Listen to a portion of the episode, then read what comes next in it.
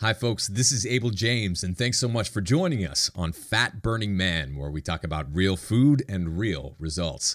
Today, we're here with my good buddy, Mr. Shawn Stevenson. He's the author and host of the Model Health Show. It's an awesome podcast. You should check that out. You're about to learn how to upgrade your mental performance, physical recovery, and energy with rock solid sleep. But before we get to the show, I want to share a quick comment that just came in from Andrew about last week's episode of Fat Burning Man. That one was with Jay Cardiello, who's co star of ABC's My Diet is Better Than Yours TV show. So Andrew says the TV show made all of the trainers look insane. you do such a good job with these interviews of humanizing everyone and letting them present their positions in an authentic way. So much more interesting than seeing their caricatures on television. So thank you so much for that, Andrew. I really do appreciate that and take it to heart. This is exactly why I host my own show so we can make sure that people like Jay can spread knowledge about health outside the confines of the traditional media machine. So, to get you in the mood for this topical interview about sleep, here are a few sleep hacks to help you catch even more fat burning, muscle building, appetite controlling Z's. Number one, get some sunshine when you wake up in the morning. This will help normalize your circadian rhythm, your body's hormone production clock. I walk the dog or do a quick workout outside in the sun most mornings, and I can tell you firsthand it definitely helps with mental alertness, especially in the morning. But even more than that, making sure that you're waking up and alert at the right time so that you can be sleepy at the right time is definitely something you can do with that sun in the morning to dial in those circadian rhythms. So try that and there are some biohacks to do that too if you can't get physical sun, but we can talk about that later. Number two, have a caffeine curfew.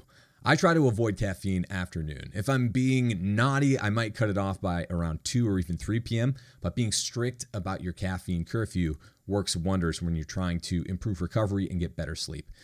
Number three, try calming herbs like chamomile and lavender if you want to go to sleep. Smelling these always reminds me of being tucked into bed by mom back in the day. She's an herbalist. She's down there in Florida. Hi, mom. if you're listening. Uh, and I've actually had some requests to have Fat Burning Mom back on the show. So I'll see what I can do in that regard. Uh, that was it's, it's been a while now since mom has been on the show, but I think you guys will really appreciate it. She has a lot of things to say, and I think she'll approve this this point. So if you're feeling like you want to go to sleep, have a warm mug of chamomile tea or try diffusing lavender essential oil in your bedroom. Kava tea is another one of my go-to nightcaps that we picked up in Fiji, and I'm gonna be honest, it tastes like dirt, but it gives a nice relaxing vibe that can kind of snap you out of that crazy brain that you might get at the end of the day before you hit the sack. So, if you want more tips and tricks like these to improve your sleep, performance, and recovery, you can join our online community, the Fat Burning Tribe. We have thousands of people all across the world who have dropped fat, shattered personal bests in races in the gym, all while eating some of the best food they've ever tasted. My wife, Allison, and I, we created this private group to share tasty recipes, fat burning workouts, and healthy living courses all in one place. And Allison and I hop in front of the camera at least once a month and a lot more lately, especially now we have reliable internet, which is fantastic for the first time in like two years. Anyway, and, and we can answer your questions, uh, anything you're thinking about, about how to upgrade your health in a world that's often full of conflicting and confusing information.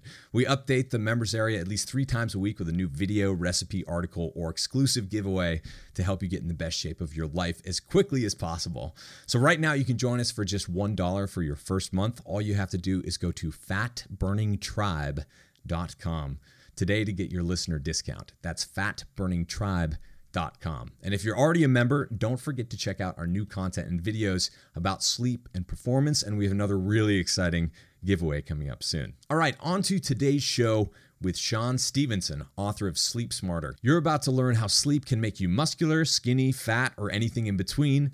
You'll learn the mechanism behind how sleep affects your gene expression, also, how sleep deprivation can destroy the benefits of exercise and even accelerate aging, and much more. All right, let's go hang out with Shawn. All right, folks, Shawn Stevenson is the irresistible crooner behind the mic of his terrific podcast, The Model Health Show. I'm just going to say, too, that Shawn is smiling every single time I see him. He's a terrific guy who truly walks the walk. Shawn, I'm so stoked that you're here, man.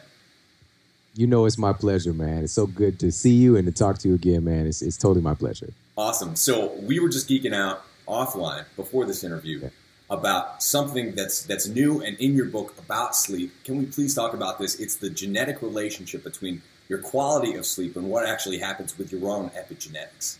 Yes, absolutely. So, as you know, there's this booming field of science called epigenetics. Mm-hmm. And what's so interesting is that for many years, we all kind of thought that we were under genetic control. So, my genes are determining how fat or skinny I might be. My genes are determining if I have heart disease or diabetes. My genes are determining my attitude, right? I've got, I'm angry all the time because it's in my genes. Right. And so we're just kind of started to buy into that. And what that really led to was an opportunity to buy drugs to help modulate what's going on and suppress those particular genes, you know? And the more problems that we have, the more drugs that can be manufactured. Mm-hmm. Now, this isn't a conspiracy or anything like that. It's just the reality of kind of how the system works and just looking at also, you know, finding a way to help people to get from point A to point B, but through treating symptoms rather than the underlying cause. But this booming field of science, which is called epigenetics, looks at what's above genetic control. So, epi meaning above, like our epidermis is our outermost par- portion of our skin, above the dermis. And epigenetics is really, in, uh, Dr. Bruce Lipton is just kind of one of the four forefathers of this understanding, is really looking at those things that influence what your genes are actually doing.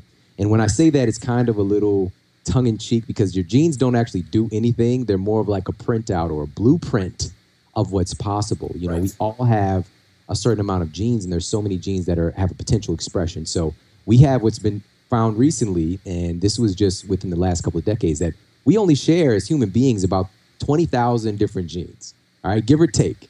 They initially thought, and we, fruit flies have more genetic variation than we, all right, which is crazy, right? Yeah. So we're all so closely related.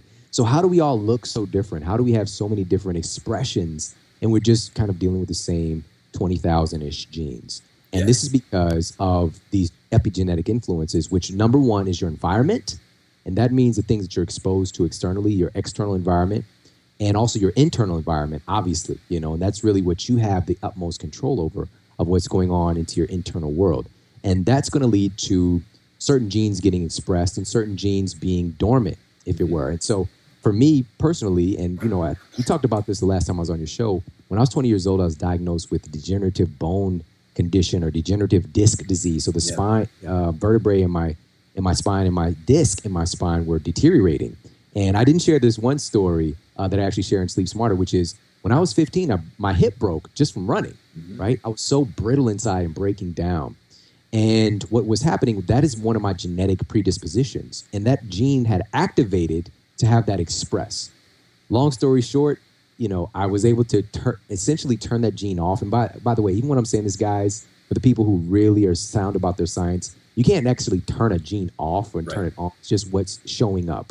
And so I was able to turn that around to, you know, getting a scan done nine months later after tur- you know turning my health around and focusing on the right stuff, mm-hmm. regenerating my tissue. Actually grew a half an inch in height that I had lost about three fourths of an inch and the doctor's just kind of like, you know, whatever you're doing, keep doing it. You know, yeah. had to fire my doctor. You know, so but I, and that led me on a journey to meeting so many incredible physicians and practitioners, health practitioners over the years, who really just helped to affirm what I know now, which is you have the utmost control over what your genes are doing to a large extent. And so as this relates to sleep, and to bring this all around, so this was research published in Current Neurology and Neuroscience reports. And they found that sleep plays a huge role on the expression of your DNA and RNA. Mm-hmm. All right. So this is where we're talking about this. Your DNA determines what printouts are coming of you. All right. So whatever you see when you look in the mirror, that's a certain version of yourself, you know, and depending on what your DNA is doing, you can start to print out crappy copies yeah. of yourself or better copies. And so what was actually expressed specifically in current neurology and neuroscience was that, and this is what they said, epigenetic mechanisms are clearly regulated by the circadian clock. Okay, so what you're doing with your circadian clock, and this is really how it kind of lined up with nature, and in particular with your sleep, yeah. is determining what your genes are doing. Right. So we're, again, we're talking about what type of printout you're going to get. You know, are you going to get that healthy vitality version of yourself, or are you going to get the kind of broken down, mm-hmm. soggy, you know, Scooby Doo mystery version of yourself? so this is what we have the power to manipulate abel is like pointing our attention back to to to health and sleep health overall yeah and I, I think it's just one of those another example hopefully that will go off in people's heads of some some reason to pay attention to sleep because I, I've mentioned it so many times on the show. It's like, yes, eat right, go out there and move, but really sleep. That is your secret weapon. It's something that will completely transform your life. One of the things that I'd like to talk about a little bit later is how exactly to do that. But first, let's talk a little bit more about what happens when you are sleep deprived. When I was reading your book, I was surprised, but and somewhat unsurprised, I guess. But it was the first time I'd seen this that the prefrontal cortex of your brain yeah. essentially loses 12 to 14 percent of its gluc- glucose when you're not sleeping properly. Can you talk a little bit about why that's important? Sure, sure. And I just want to piggyback on what you said earlier, which is you talk about this stuff a lot. A lot of great health experts in our field talk about this, but let's just be real, man. Sleep isn't necessarily a sexy topic. Yeah. You know, it's not as sexy as the next new diet, you know. Right. Uh, the next flashy uh, exercise program, you know, that's just insane, like insane times 50,000, you know, and just that's sexy stuff versus, yeah. hey, you can actually get more results by doing nothing. Mm-hmm. That's very hard for our modern mind to process. It is. You know, and understanding that your body is actually changing from that great workout, assimilating the nutrition, the great food you're taking in while you're asleep. It's turning that into you right. and getting rid of the stuff that's not you. Most of that process is happening while you're asleep. Mm-hmm. We really have to get that, you know, because if you and I were to go into a gym, which we need to get workout in together, man. But we're yeah, going in, or for you, we're going out in the forest and we're standing there and we're looking at what we're about to do. We're in better shape right then than after the workout. Right. After work's over, if we go and get you some blood work done, you know, I take you down, we get a blood panel done, hormone panel, your inflammatory biomarkers are going to be elevated. Your hormones are going to be a little bit wonky. Cortisol is going to be up. You're going to probably have a little bit of weirdness in your blood sugar. We might even be able to get you diagnosed with something. Yeah. Right. And all you did they'll, was they'll just, definitely try anyway. exactly. You just did a great workout, and that's known as a hormetic stressor, mm-hmm. right? So this is some this is a stressor, a, potentially healthy stressor, as long as you get the rest and recovery that your body needs, and that's during mostly anabolic deep sleep, which we'll talk about more in a moment. So yeah. the component what you just mentioned of what's going on with the brain, this also ties in with a, a lot with weight loss. So when you're sleep deprived, you're going to be losing, and this is just 24 hours of sleep deprivation, about 6% of the glucose reaching your brain, right? So, but that's not shared equally throughout the brain. As you mentioned, right. it's 12 to 14% is your prefrontal cortex. That's the more evolved part of you. That's the part of your brain responsible for decision making, you know, mm-hmm. distinguishing between right and wrong, control, wi- quote, willpower. And that part of your brain starts to be, it starts to starve. So you start to get, in essence, we'll just say a little dumber, right? You're just a yeah, it's, little it's the thing that so the prefrontal cortex is essentially the thing that separates us from apes. Yes. so you slowly become more and more of an ape exactly. of some kind. So you become like the Planet of the Apes version of yourself, or you know, I, I said uh, the little dumber, and I thought of Dumb and Dumber. You become yeah. the Christmas version of yourself, you know, minus the chipped tooth.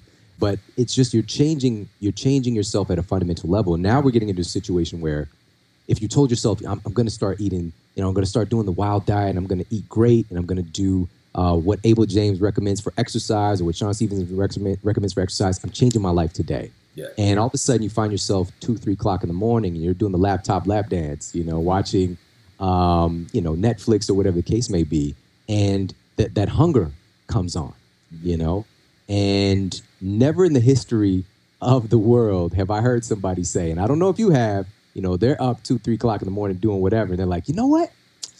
I want some broccoli right now. Like, I'm just crave so broccoli. It doesn't happen, right? right. Nobody's like, what? I'm going to go make me a salad real quick, you know? Yeah. No, you're going to want the chips. You're going to want the ice cream. You're going to want the cookies. You're going to want, and this is a very powerful, this is due to evolutionary biology. You're hardwired to seek that nutrient, that nutrition to get that energy back to your brain because through evolution, if you start to lose that glucose and ability to modulate danger, to procure your food, mm-hmm. right? And you lose that ability to do that thing, that could mean an end of your gene pool. That could be an end to you being able to keep the human race going. So right. your body's going to compel you to get that energy back to your brain. And if you've ever had a cookie, your brain remembers, hey, quick source of glucose there. It's going to spike it but then you're going to crash. And then you get into that whole cycle. So this is why it's important to make sure, again, it's not just about the food. As a matter of fact, you're, you're going to be dictated, dictating what you're going to eat based on your sleep quality. It's not the exercise as well. That's an important part. But if you don't get your sleep healthy, then you're not healthy. Yeah. Now, One of the things that I I kind of struggle with, I, I definitely used to struggle with, is how do you balance getting up early, which is important to a lot of productivity. Mm. Many people focus on you know getting up earlier than everyone else. Then you'll get your perfect morning, and especially entrepreneurs, you know, and, and type A personalities. How do you balance that with actually getting enough sleep? Because a lot of times you don't see the, the going to bed early, which necessity you know is a necessity of making that style work. So how do you balance those things? Well, this is getting to the the Winnie the Pooh adage. You know, I have a four year old, and you know, so we're reading the the Winnie the Pooh epic. Uh, human, I mean, uh, American masterpiece, Winnie the Pooh. Mm-hmm. Early to bed, early to rise makes a bear healthy and ha- happy. Besides, yeah, and there's, this is kind of ingrained in our culture. Like we know the early bird gets the worm and that whole thing. But I'm actually demonstrating research showing how people that are quote morning people tend to be more successful in mm-hmm. business overall. Mm-hmm. You know, and of course there are people who are you know quote night owls who are crushing it in in life and just doing some amazing things. And uh, some people feel that their creativity is even sparked in that in that time frame. Sure. But overall, as a general, you know, with the general popul- population, we have to understand number one, we've really kind of tried to, to press on evolution to become quote night owls. Literally, first of all, you're not an owl. Yeah. Not an owl. All right.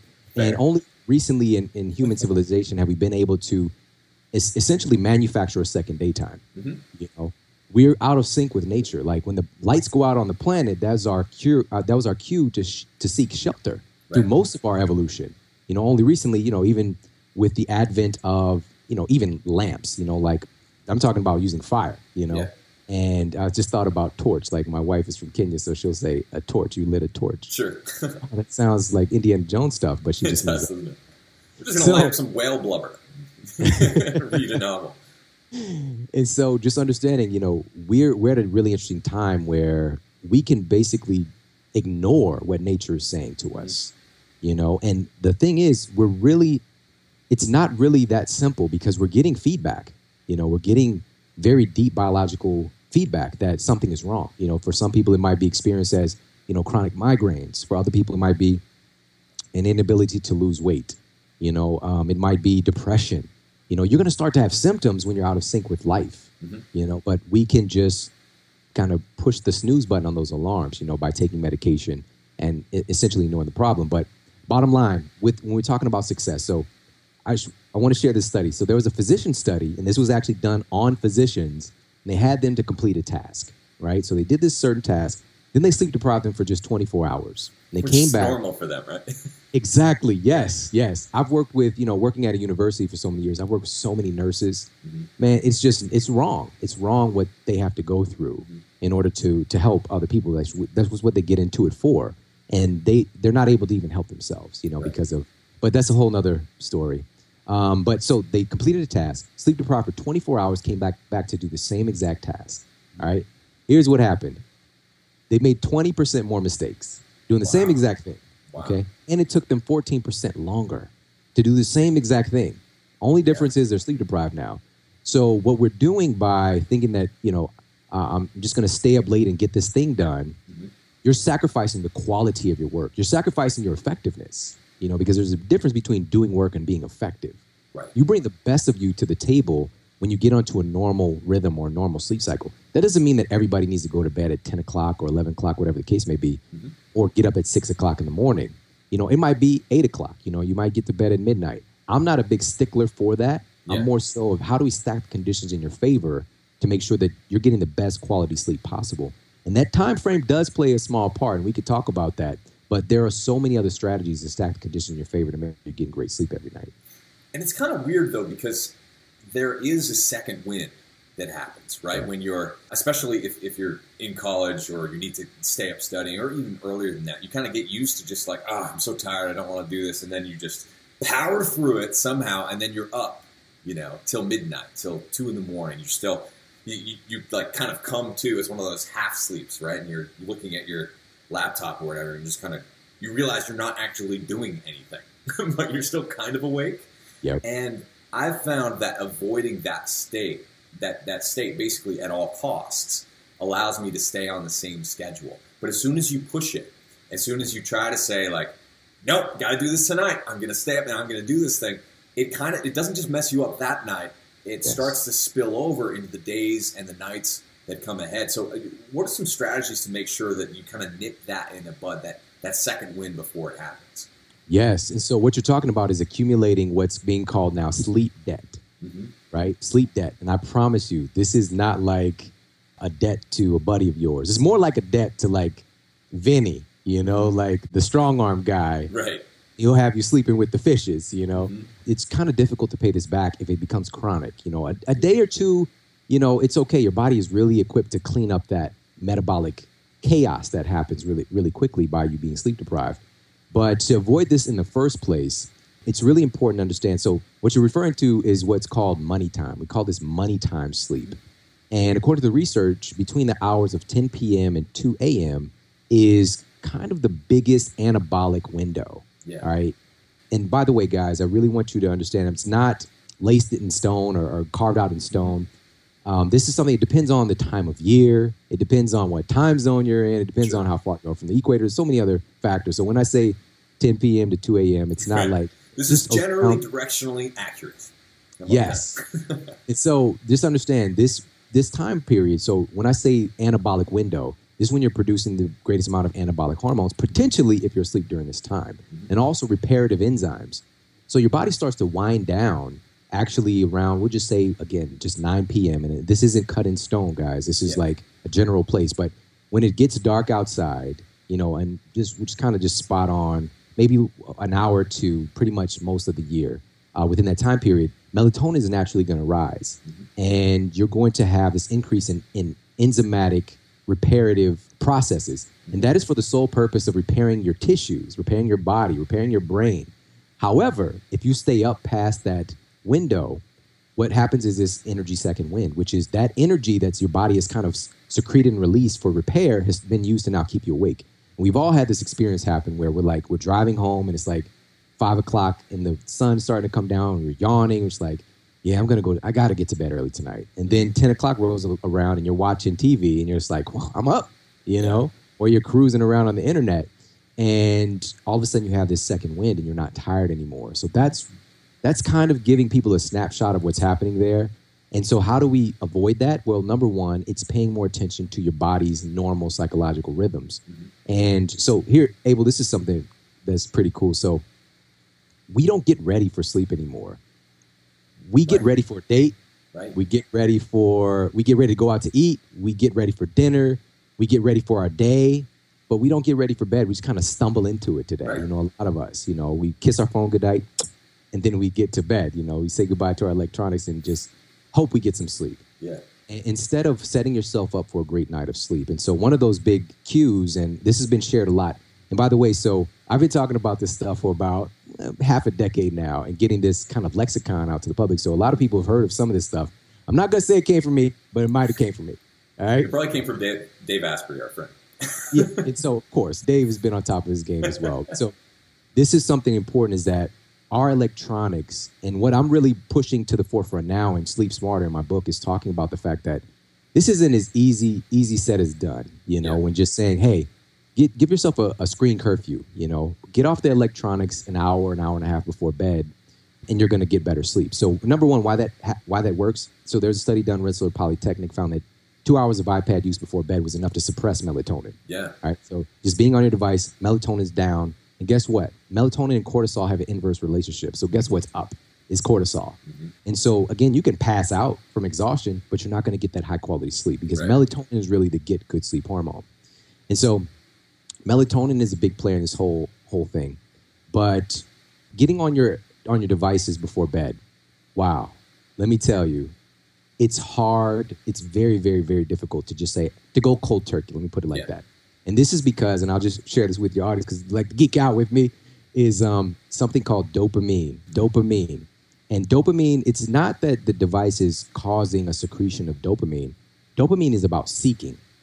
So dopamine is a really exciting type of feeling that it creates in your body. And it's all about seeking. So what's so great about the internet or not so great is that there's infinite amount of information to seek. And I know everybody's had the experience of going online, maybe you're Googling the wild diet, and then like two hours later, you're like looking at uh, hunting videos or something. You know, it's like it took you down the internet black hole, or maybe something totally different. Mm-hmm. Like you're watching uh, Aziz Ansari videos from parks and recreation. I don't know. Sure. But you've been sucked into the internet black hole. And it's because the, the seeking brain, but then you also get this instant gratification. Social media is perfect, perfect for this as well. Like Instagram, for example.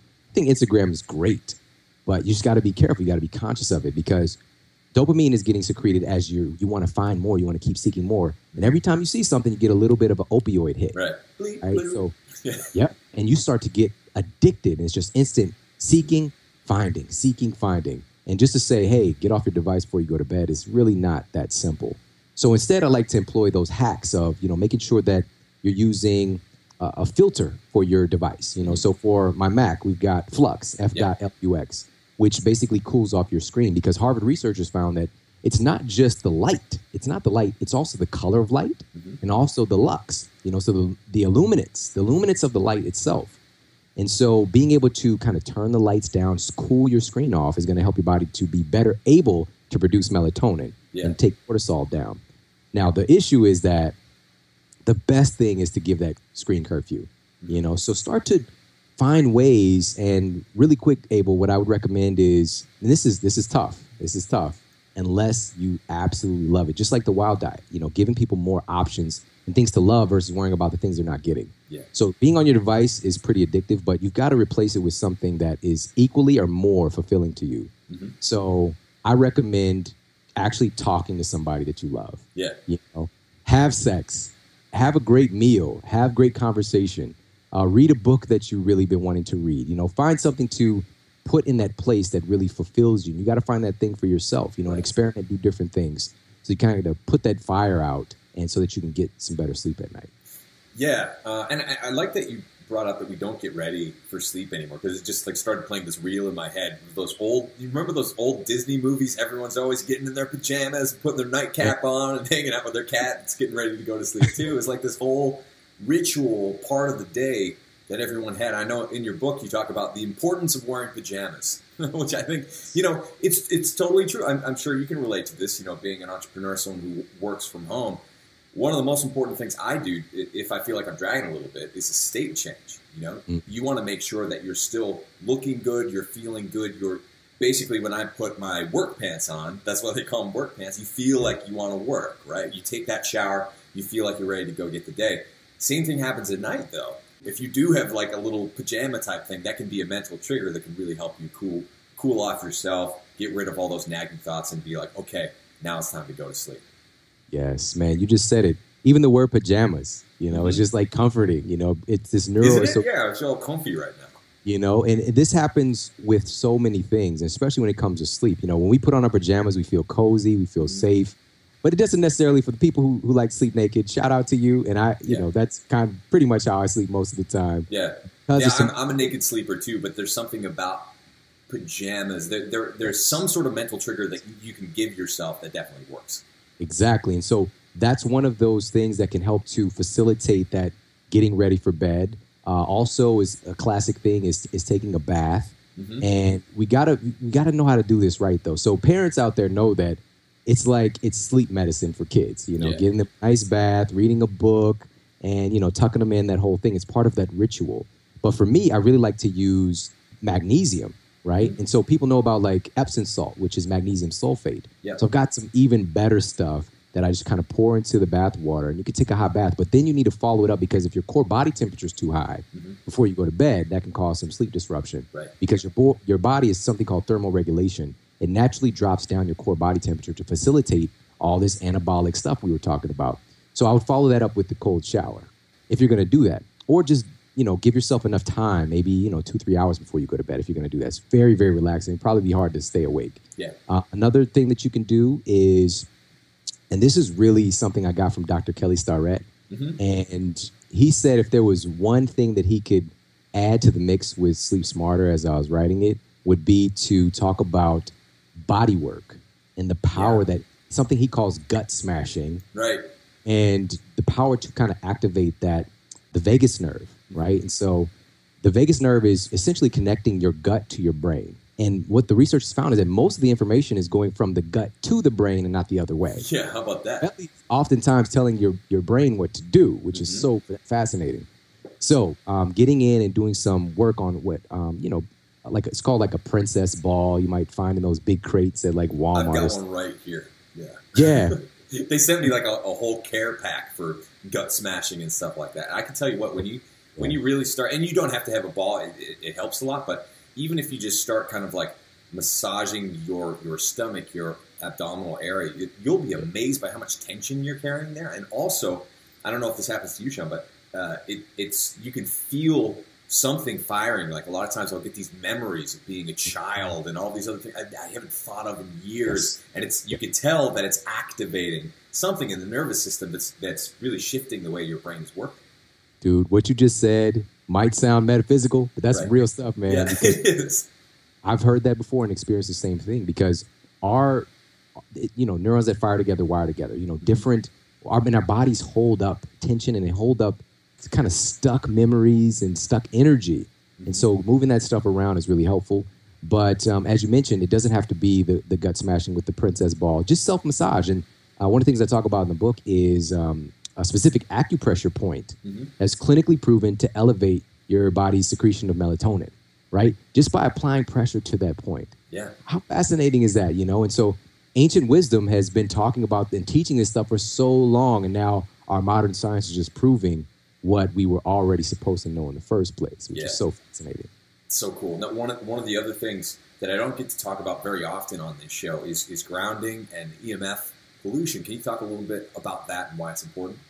Absolutely. So this goes back to the beginning thing that we talked about, which is we are part of nature, mm-hmm. you know, and getting disconnected from that can be very, very damaging to our health in many different ways. So the Earth's surface is just, it's literally brimming with free electrons, mm-hmm. right? It's free electrons. And so, uh, inflammatory response is basically this unmatched pro- proton, right? And so, we've got this unmatched event happening. And so, bringing in an electron to neutralize that event basically neutralizes inflammation. Mm-hmm. All right. So, what's going on here is your body is conducting. Well, let's start with this. This is the most important part of this whole thing with earthing is understand right, that your tissues are extremely conductive. All right. So mm-hmm. we know this because you've all shocked somebody or somebody has shocked you just from touching you. Right. Right. Carrying that static electricity that builds up in your system. We know from seeing scary movies that if you're taking a bath and, you know, Michael Myers slash Freddy Krueger slash whoever the new person is today. and Will Adam Sandler probably he comes in, he's like, Sabadoo. And he throws a, a, toaster into the bathwater and he's watching. He goes, yeah, you're taking a bath for now. And he, you're going to die. That's because, very impressive. Right? And so it's just understanding that your body and your tissues are very, very conductive. You know, we don't really realize that. We think we're this solid kind of a distinct entity from the rest of our environment, but you're very, very conductive. So the earth itself is like i mentioned brimming with free electrons. So that energy is right there emanating from the surface. And by you getting your direct skin in contact with that and you've got these kind of pro-inflammatory responses going on in your body from inflammation you're immediately going to absorb those electrons. And again this is clinically proven yeah. to eliminate those inflammatory responses and kind of you know neutralize them if i may. And so that's the thing to understand with earthing as far as inflammation. As far as sleep goes so cool, man. So earthing has been clinically proven to number one, decrease your nighttime cortisol. Mm-hmm. All right. So again, cortisol and melatonin have an inverse relationship, right? And so when cortisol's up, melatonin's down. When melatonin's up, cortisol's down. And it's also been found to keep your cortisol levels normalized throughout the day. Mm-hmm. Right. Number one, lower at night. Number two, keep it normalized during the day. Whereas people today, we tend to have higher overall levels of cortisol throughout the day. Right. And this is in large part, again, we're not connected to the very source. Even the food that we're eating, Abel, like everything comes from that place, right? Every single nutrient. This is just getting you directly in contact with the earth, right? right. And so you're going to normalize, help to normalize your sleep pattern. And so what's so fascinating? So basically, what I'm talking about getting your, and uh, let me share what's conductive. So grass, obviously, dirt, soil, uh, concrete is actually slightly conductive. You know, that will work. Asphalt, not. All right. So those are just a thing, uh, large bodies of water, sand, those are some other things. And we know this when we go to the beach, you know, and sometimes we don't even make it off the beach, right. especially been away for so long. You're knocked out. Like your body is like syncing up with life itself. and it's such a rejuvenative sleep that you have that you get you know when you're out of town on vacation versus when you're at home and you never touch touch the earth. Yeah. Now, what about sleep position? Because this is something that that you definitely touch upon in your book. I know that it can be challenging for people to change their habits. So, how can they make sure that they're sleeping in a, in a position that's especially good for their spine? Wow, that is something right there, man. And you know, we we really don't think about this stuff because we just think we know how to do it right, right. you know. But get into some really interesting habits by our, you know, the way that we basically the way that we grow up, you know. And so um, some of us had to sleep in the bed with another person when we were a kid, and so you're defending yourself at night. You right? Know? Yeah, exactly. and some of us, you know, just kind of fall into some bad habits. But bottom line is, your sleep position actually matters quite a bit, mm-hmm. um, especially when we're talking about things like acid reflux, for example. Mm-hmm. All right, so changing your sleep position can actually help to suppress or eliminate that. You know, so some people it's just it's happening due to them number one eating probably late at night, but right. also their sleeping position. So changing that. Another thing is snoring and sleep apnea as well. So sleep apnea is basically you're you're not breathing for periods of time that can be a few seconds up to a few minutes. right? And what it is, it's sort of like you're going to get a big spike of cortisol because it's sort of like a really, really weak person trying to choke you out. Yeah. You know, it's just kind of annoying. It's just enough to, it's just enough to be like, oh, stop, get off. You right. know, instead of pulling you right out of sleep. So you don't know it's happening for a lot of people with sleep apnea.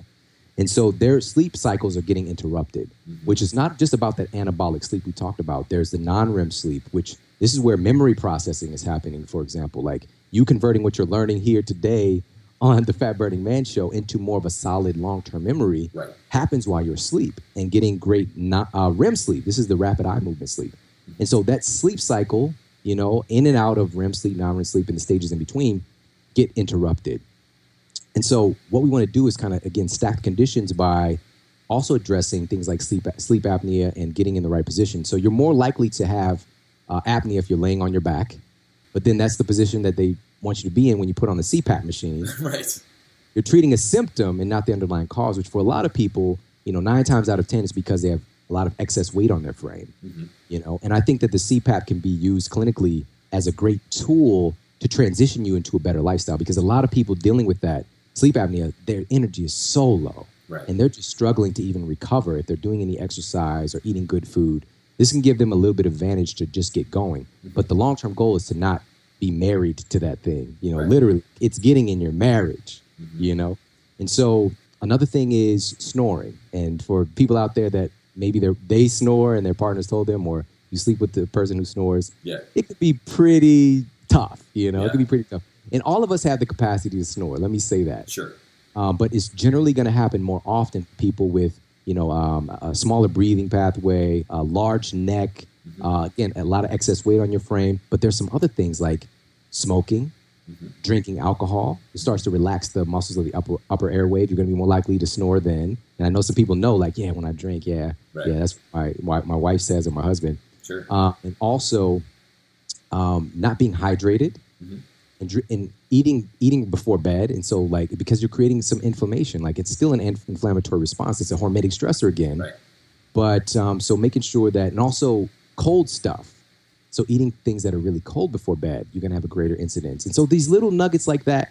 And so changing your sleeping position is critical here because you're far more likely to, to snore if you're laying on your back. Mm-hmm. And this is the position they most often tell you to lay in, you know, the, right. the corpse position, right? Or the the soldier, you know. And that can be beneficial as far as your spine alignment, but at the same time, what about your mattress? Like we can get into that whole conversation. Yeah. But what's really advantageous generally is going to be the winning side, which is sleeping on your side. Mm-hmm. And it's just a throwback. Is the this is a way back Wednesday or flashback Friday for everybody when you were in the womb, guys. Yeah. You remember? No, you don't remember, of course not. But you in that remember fetal position. Yeah, it's yeah. there. It's there somewhere. Yeah. Um, and if you're maybe if you're gut smashing, it might come up. exactly. You know? And so getting in that fetal position, you know, just kind of laying on your side in the right in the right way. And there's a way to do that too, and I talk about that in the book. Yeah. But want to eliminate um, a, a, greater incidence of snoring, and you know, then of course, laying on your belly is another option, mm-hmm. which. Man, I, I, talk about some of the research as far as like even putting babies on their bellies. Right. It's not necessarily the wrong thing to do, mm-hmm. you know, and I've got the research to back it up because you're there's like acupressure points that are getting activated sure. that the child never really gets to to turn on unless they're on their belly. And so, laying on your belly can be advantageous for a few things, but you're gonna have a greater incidence of probably early wrinkling because you're smashing your face into a pillow for eight hours. You yeah. know, skin problems potentially. And also you know a greater incidence of things like back problems. Yeah. You know, specifically your lower back. So, but that I talk about a way to do that. No sleeping position is just outright wrong. There's a way to do it, and there's a way to avoid. And just by changing the positions of your hip a little bit, changing your leg angle, you can make any of these positions work. Yeah, but you also talk about uh, the pillow, which some people yeah. have these enormous pillows that can totally set your your neck out of whack. I know sometimes when I'm sleeping at hotels, I wake up in the morning just you know in, in terrible pain right around the neck, and a lot of times it'll be because I normally I'll try to sleep either on my back or on my side because that that feels the best for my neck and spine. Yeah. But every once in a while, I'm sleeping uh, somewhere else, usually a hotel, and they have that big pillow, and I'll yeah. wake up like on my stomach with my head turned, almost like all the way around in a horror movie, and that's yeah. obviously not good, right? So, what can you do to prevent that when you're kind of torqued in the wrong position? Wow, it really boils down to the pillow. You know, you just said it, man, and you're kind of at the mercy unless you want to be one I think you know there was like a, a, great aunt of mine who would always bring her pillow whenever she would come to stay with us. That's so cute. Now it makes sense, you know. It's yeah. like she she had it dialed in. She was sleeping smarter early on, you know. But um, it's just understanding, like, hey, you're going to be at the mercy when you travel to these different different pillows. And by the way, so what generally happens is like a pillow convention when you walk in with yeah, a lot of hotels. Right. It's like seven pillows, unnecessarily on the bed. So I just tend to find the one that works best, and I'll roll with that. Or, you know, what I do sometimes I find out during sleep is that I'm ending up on my side with my arm kind of being the impromptu pillow. Okay. You know? So for me, you know, when I travel and I go to the different, you know, hotels that I'm at, I will generally end up searching around to find the right pillow, the best one that they have in the mix. Or, you know, and I'll start off the night like that. And what I'll do is I'll tuck it under my under my neck a little bit mm-hmm.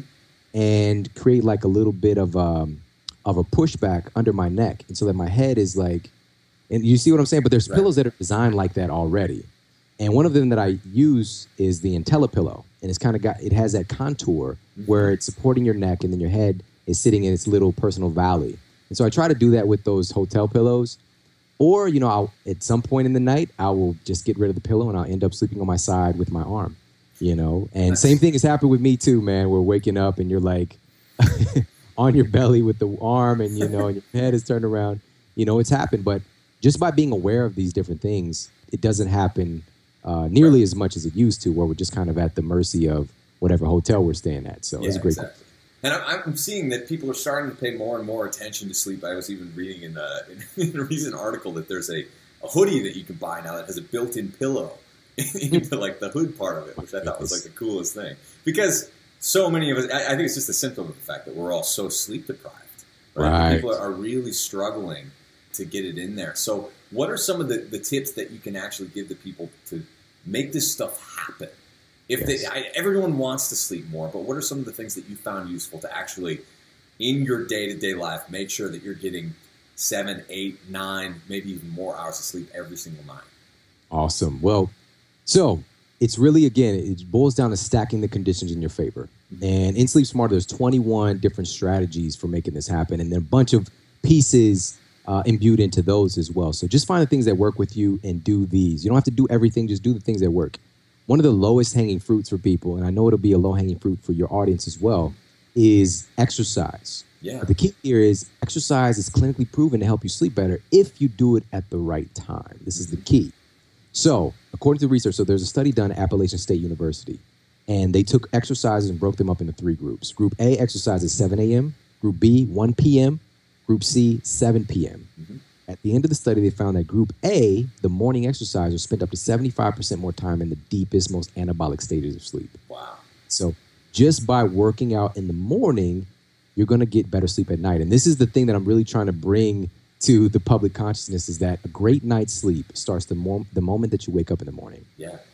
A great night's sleep starts the moment that you wake up in the morning. So by getting up and getting some exercise, you're going to help to set the template for great sleep at night.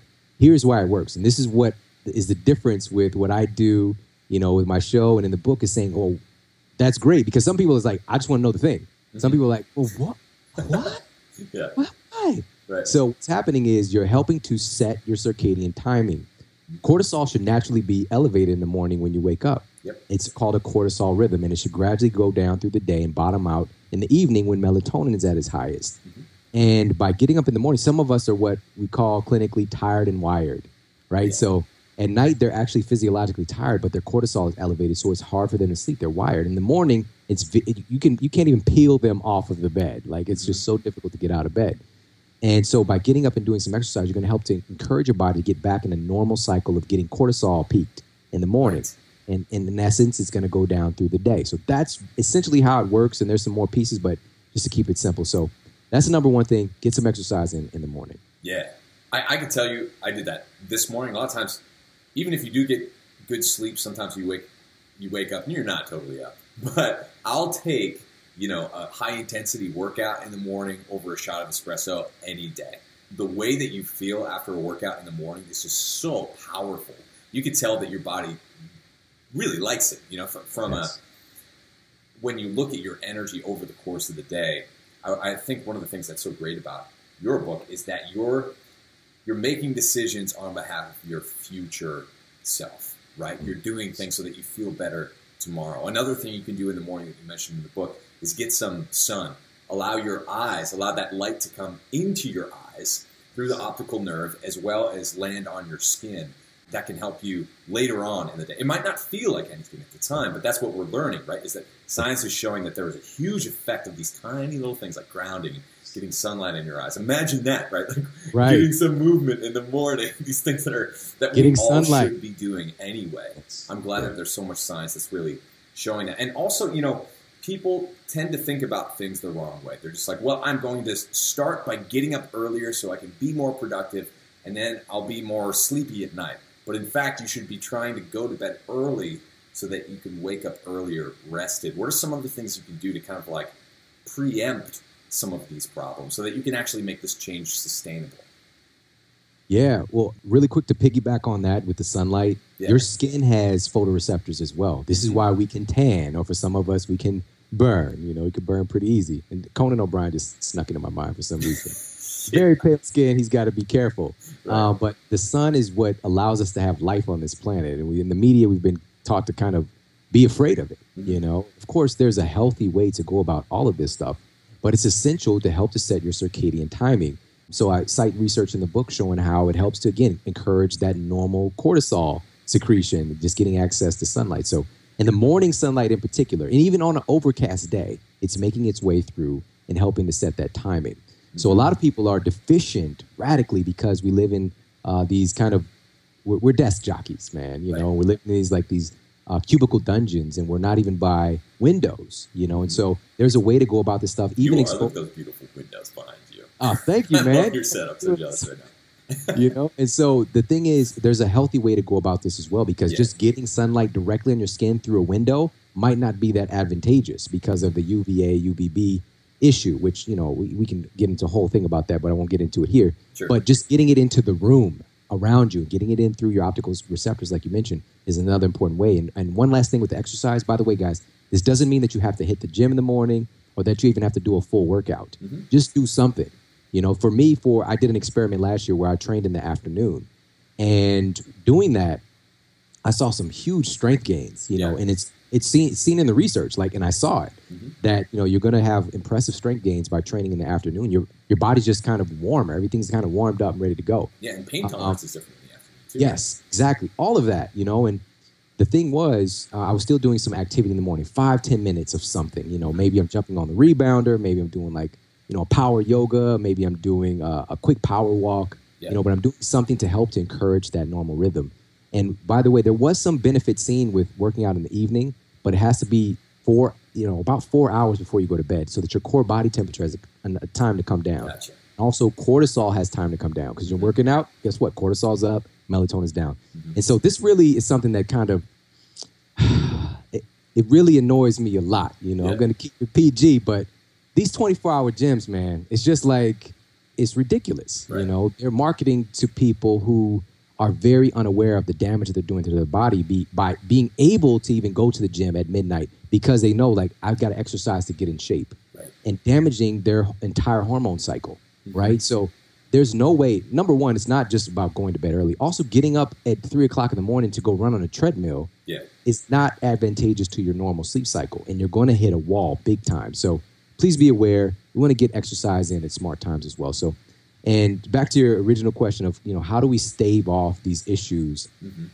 You know, it really takes a comprehensive comprehensive approach.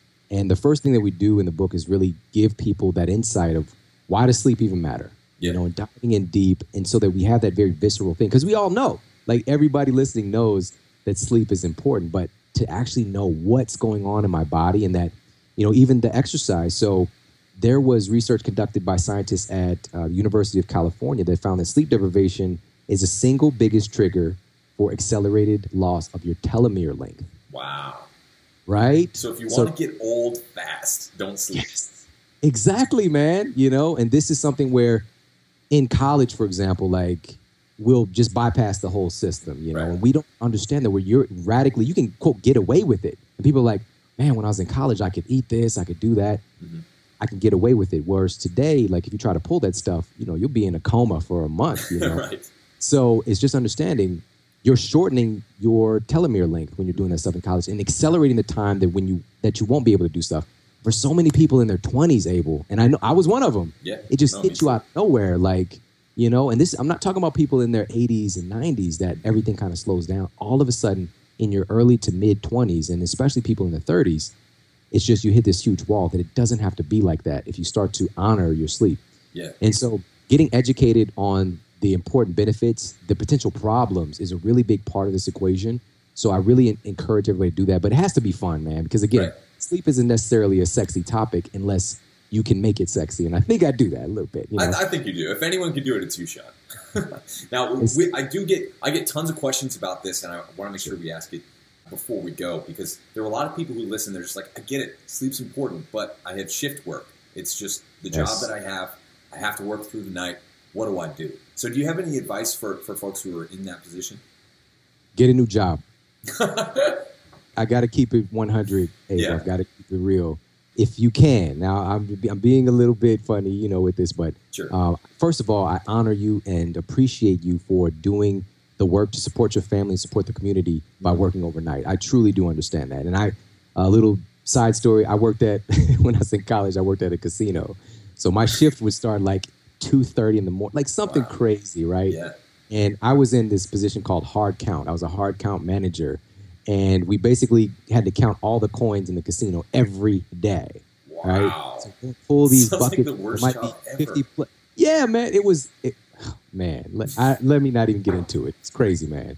And so, and when you come out of work, you're like sparkling like one of those vampires in uh, Twilight. You know, like you got all this dust. You know, this coin dust. Anyways, so I truly understand that, and I appreciate you. And I've worked with, as I mentioned, so many different nurses. And I just had an incredible guy uh, message me who's been following my work for a long time. Uh, yeah. His name is John Kim out there on the interwebs, and he just started his residency.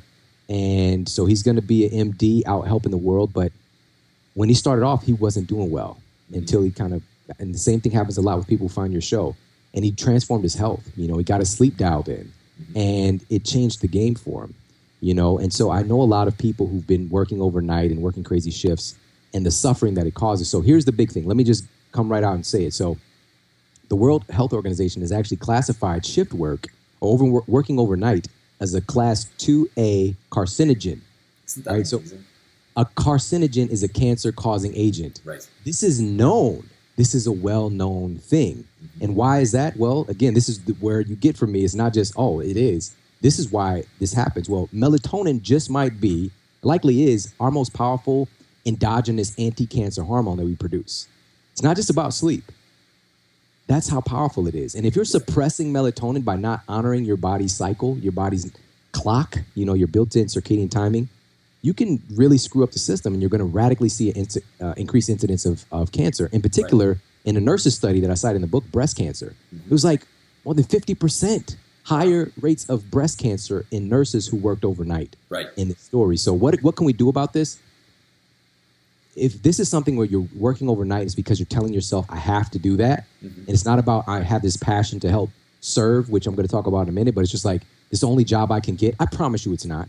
Yeah. If this is like, uh, I have to do this to support my family, I promise you there's something else you could do. Mm-hmm. You know, so seek out another form of employment if you if you really want to be a master at this stuff. Mm-hmm. For those who are serving, you know, firefighters, police officers, our health professionals, whew, this is this is tough. I mean, you guys are doing an incredible service for our society, and we need you.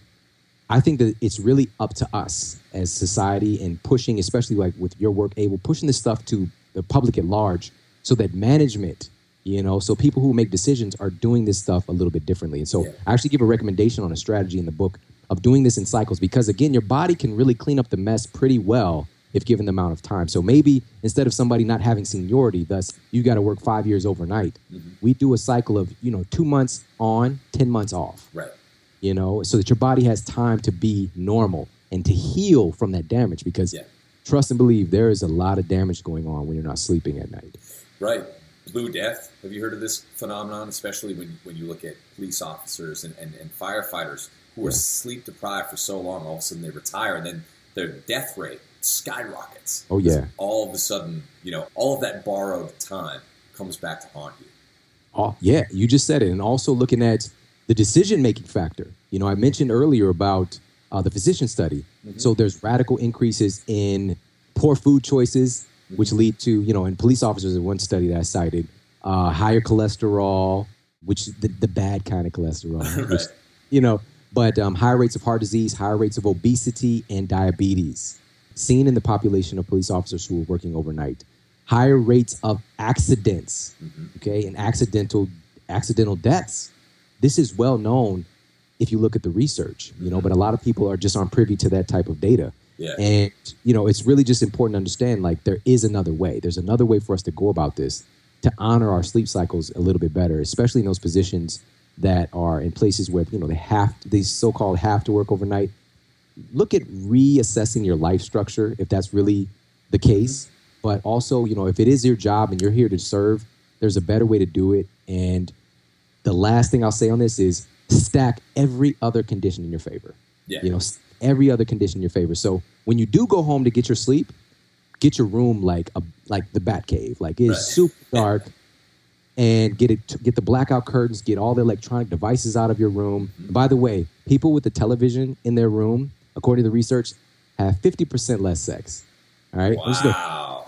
Let's throw it out there. And then, of course, there's always like two people that are like, I don't think so. You know, right. we're doing it while we watch TV. You know, I get that. You know, I've been there. But the thing is, sure. overall, you know, on average, people are having about 50% less sex because it's a distraction. Yeah. And your sleep is going to be totally screwed up if you're watching television right before you go to bed. And also in the research has found that, uh, in particular, so women who have a poor night's sleep the next day they're 14% less likely to be interested in sex. Hmm. So I bring around these little fun factors, you yeah. know, to help people, but to make sleep sexy again. Exactly. That's exactly. what you're doing. and so just understand, stack the conditions in your favor. Do everything else that you can. You know, make sure that you're uh, blacking your room out, utilizing the magnesium that I talk about in the book, mm-hmm. uh, making sure that you're getting your sleep nutrition, dude. This chapter was the most important, in my opinion, mm-hmm. and and fun chapter to write uh, for overall health and, and kind of the public consciousness when I talk about sleep and gut health. Yeah. Right. Sleep and food, sleep and nutrition. There are actually compounds in food that can help you sleep better at night. Yeah. It's like what shock. But then yeah. there's this whole science called nutrigenomics as well that's started to blossom that looks at how the food that you eat literally changes what's going on with your genetic expression. So it all makes sense. So cool. Things are getting better. Well, Shawn, you are fantastic guy. I love your message. I love your podcast. Now you have a great book. Please tell folks who are listening where they can find you and what you're working on next. Awesome, man. Well, I appreciate it, Abel. You're a light in this field, man. I appreciate everything that you're doing. Uh, so people can check me out. So my show is the Model Health Show, and I'm in the same place that Abel. You're gonna find Abel. I'll be right there, and you could add me to your to your repertoire. Um, my shows, we really look to making each show. It's kind of the definitive guide on its sub- subject matter. So me being in clinical practice for so many years and seeing, you know, upwards of a 89% uh, reversal rate for type 2 diabetes in the clinic, seeing such a tremendous rate of reversal of heart disease and yeah. getting people off their statins and lisinoprils and, you know, all that stuff. And so uh, we give the most valuable information so that it's like click play and you learn how the disease works and how to reverse it. And so you can check me out there, The Model Health Show, or online, themodelhealthshow.com. And I do some videos there as well and some uh, pretty epic articles. But most importantly, head over to sleepsmarterbook.com and grab your copy of Sleep Smarter. It's really becoming a national phenomenon. It's going to be actually, I just got a text right now from my literary agent saying that uh, there's a French offer. So it's getting translated into French soon as well. Nice. So for that. Uh, also, it's going to be translated into Japanese and Italian. But so international is coming very, very soon. So yeah, check it out, sleepsmarterbook.com, or of course, anywhere that you buy books. Head over to the bookstore now, get a copy there, order one online, give it to a friend, and help get the word out. And again, man, I appreciate you so much. And everybody, thank you so much for allowing me to be a part of your life today. And uh, I hope you got a lot of value out of this. And Sleep Smarter, I know, is going to transform your health in ways that you know, I can't even describe in words. So, Shawn, you're awesome. You're a wealth of knowledge. Please, everyone who's listening, check out the Model Health Show. Check out Sleep Smarter. You're uh, bringing so much to this field. You're totally cutting edge, and I love working alongside you, man. It's, it's just such an honor. So, thanks so much for coming on the show, Shawn. I'm sure we'll have you back soon. Thanks, Abel. Thanks again for listening to Fat Burning Man. Don't forget, before you go, check out fatburningtribe.com. If you have a question for me that you want answered about how to improve your performance, what to eat for dinner, how to drop fat quickly, how to improve your overall health, or anything else, we answer all of your questions there. So, quickly, you can get the first month for just $1 for a limited time. Check it out at fatburningtribe.com. All right, I'll see you there. Thank you so much for joining us on this episode of Fat Burning Man. If you liked it, don't forget to hit the subscribe button on iTunes, Stitcher, YouTube, the podcast app, or wherever else you might be listening to or watching this show. Got a second? Please leave me a quick review on iTunes. I always love hearing from you, and if you think someone else might like and benefit from this free show, please take a second to share it with a friend or with a family member. You can get in touch with me on Twitter at FatBurnMan and Facebook by typing in Abel James or Fat Burning Man. Drop me a line anytime. Did you know that I've recorded over 150 episodes of Fat Burning Man, winning four awards in independent media and hitting number one in more than eight countries? And here's some more good news you can download and listen to every single episode for free. All you have to do is type in fatburningman.com. I'll give you a second to type it in And you'll get all the show notes in video and audio versions for all the past episodes of Fat Burning Man. Better yet, enter your best email at fatburningman.com, sign up for my newsletter, and I'll even send you a quick start guide to start burning fat right now and a few of our ridiculously tasty recipes as a special thanks for signing up. Once again, just go to fatburningman.com right now, enter your best email to get your free fat burning download straight to your inbox, and make sure that you never miss a show again. This is Abel James signing off. Thanks so much for listening, and have a great week.